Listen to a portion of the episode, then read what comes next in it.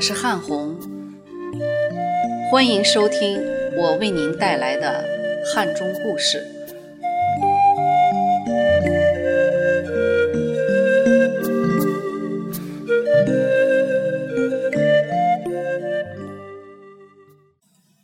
今天我和大家一起聊一聊汉中人都很熟悉的城市乐园——莲花池。每天午饭后，我都有外出散步的习惯，与同事相约到单位附近的超市、商场逛一逛，顺便消消食，再舒展一下辛苦了一上午的身体。但我去的最多的并不是超市和商场，而是离单位只有两三百米远的莲花池公园。汉中人大都知道，莲花池公园曾是明朝神宗皇帝。朱翊钧的第五个儿子瑞王朱常浩的王府花园。当年的瑞王府占地面积很大，由王宫、王府和王府花园组成。西临西后丞相，南到现在的东西大街附近，东北分别接城墙，也就是现在的东建设巷和劳动路一带。现存的莲花池。仅是王府花园的一部分。王府大门在现在石狮大酒店附近，门前有一对石狮，应该就是现在酒店取名石狮的缘由吧。既是王府花园，当年该有的亭台楼阁、假山拱桥、花木等，应有尽有，极尽奢华。但很遗憾，据说王宫和王府花园。仅存在了十七个年头，就被李自成的农民起义军毁掉了。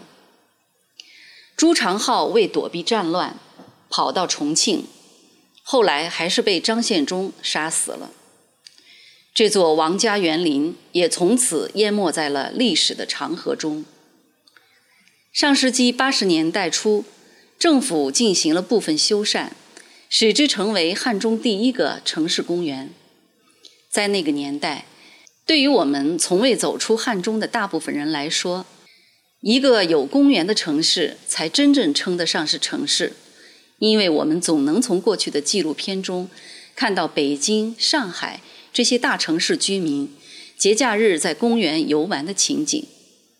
这么说来，莲花池公园可以算得上是汉中融入城市化的一个重要标志吧。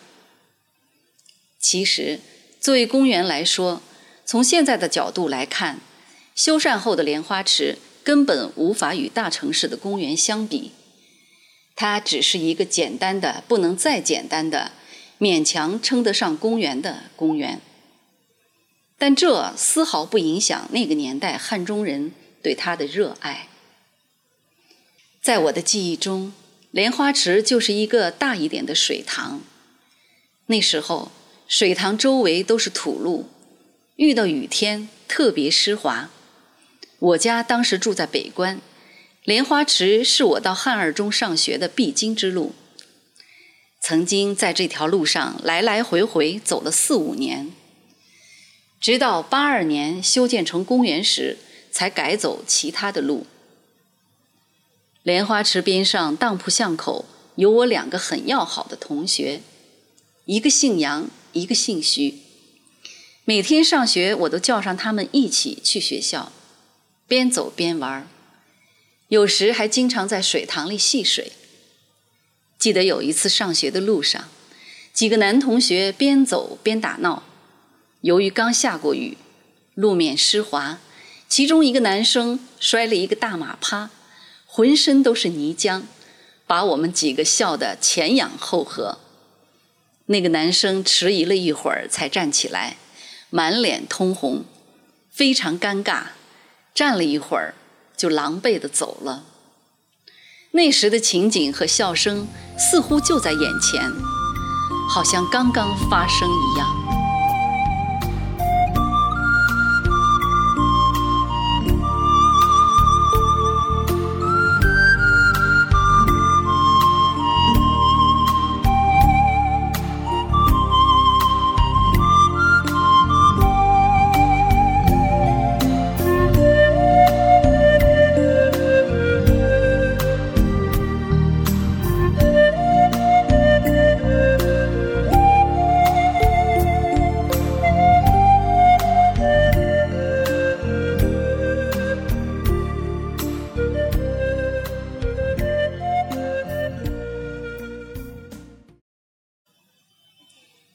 这么多年来，虽然汉中城已经发生了翻天覆地的变化，但莲花池周围的环境却变化不大。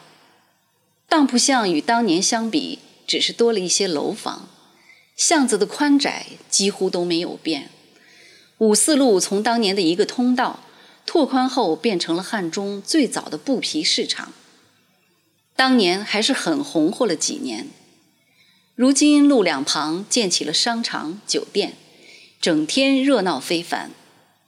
东建设巷也比当年多了很多店铺，整日车水马龙。只是当年的小伙伴已搬离了这里，再也不会一起嬉闹。一起无拘无束的玩耍了。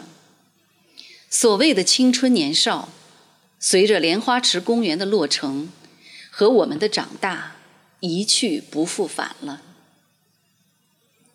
还记得在公园西大门口有一个餐厅，叫望湖春餐厅，现在似乎改成了幼儿园。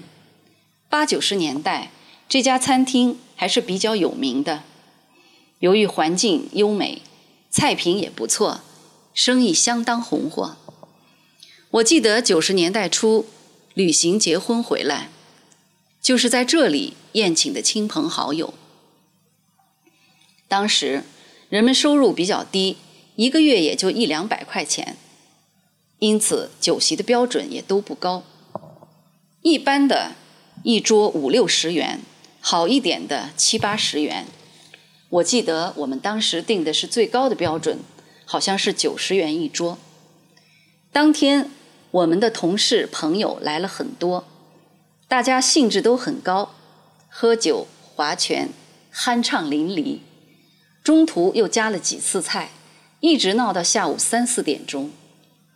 那天真是个好日子，朋友们开怀畅饮，喝倒了不少人。喝完酒，大家又去划船。池塘里游船飘荡，不时有鱼儿腾空跃起，有的竟跳到了船上，好像也在为我们庆祝。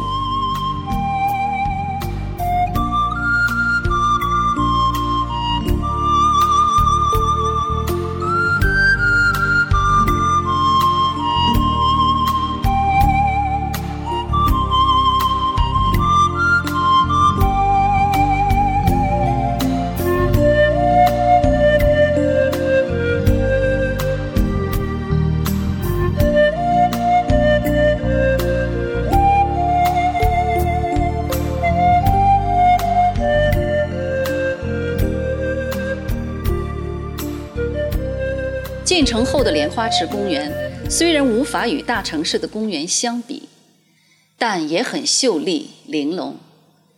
园内建有九曲桥、步云桥、湖心亭、留步阁走廊等多处仿古建筑，四周垂柳飘荡，春来绿树成荫，夏季荷花盛开，秋季丹桂飘香，冬季枯枝傲雪。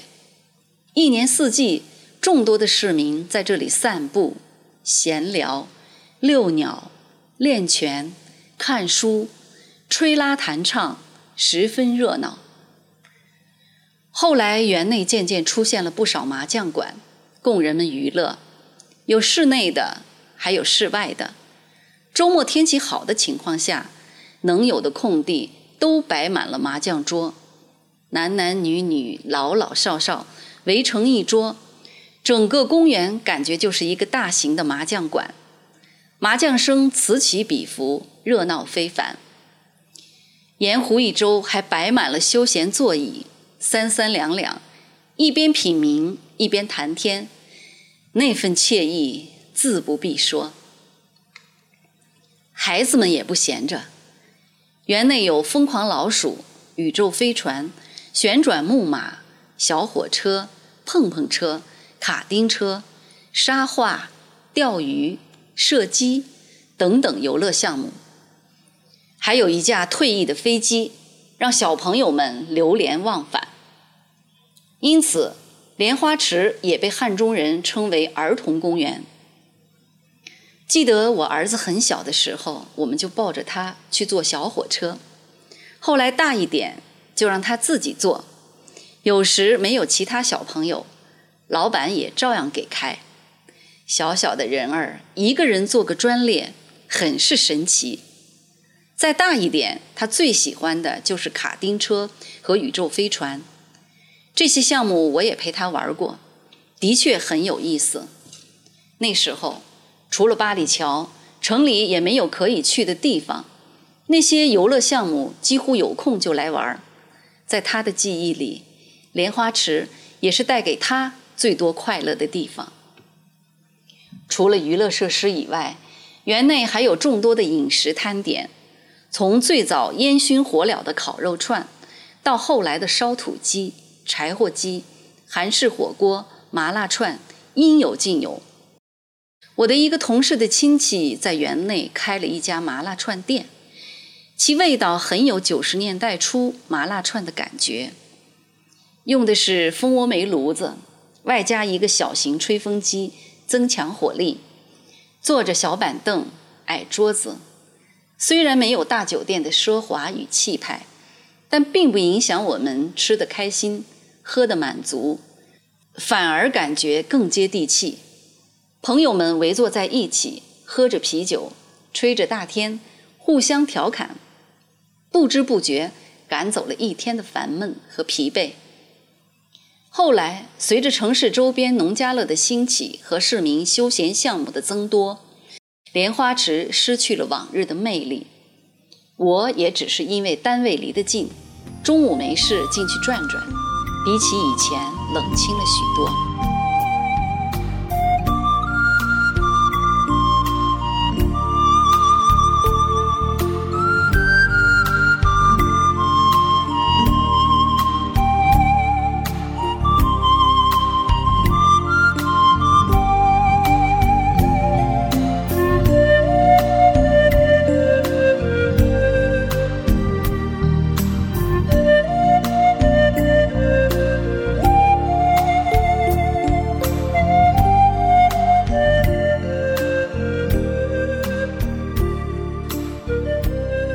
两年前听说莲花池要进行棚户区改造，从那时起就拆的拆，挖的挖，水枯了，树也被移走了，整个园区乱七八糟，满目疮痍，让人看在眼里，痛在心里。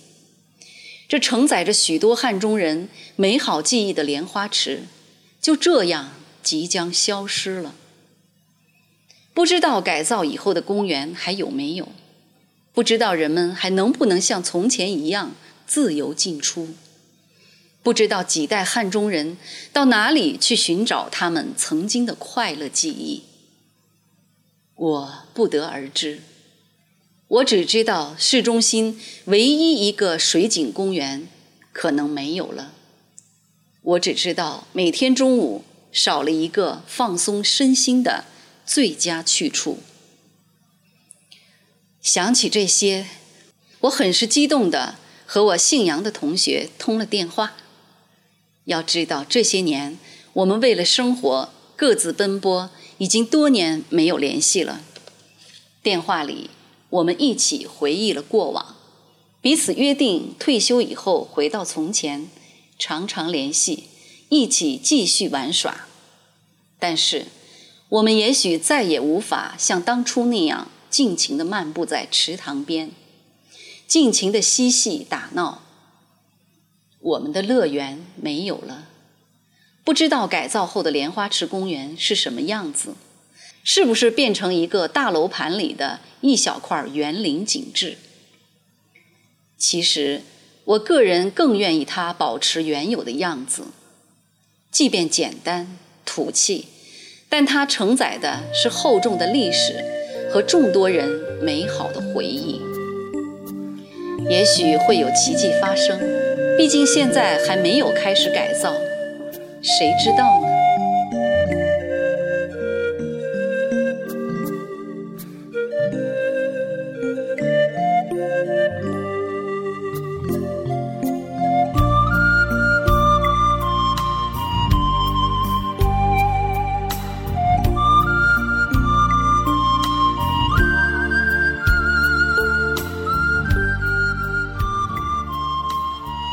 您现在收听的是汉红带给您的汉中故事。如果您还有关于汉中的有趣故事或文章要与大家分享，请您在喜马拉雅客户端给我留言。谢谢大家收听。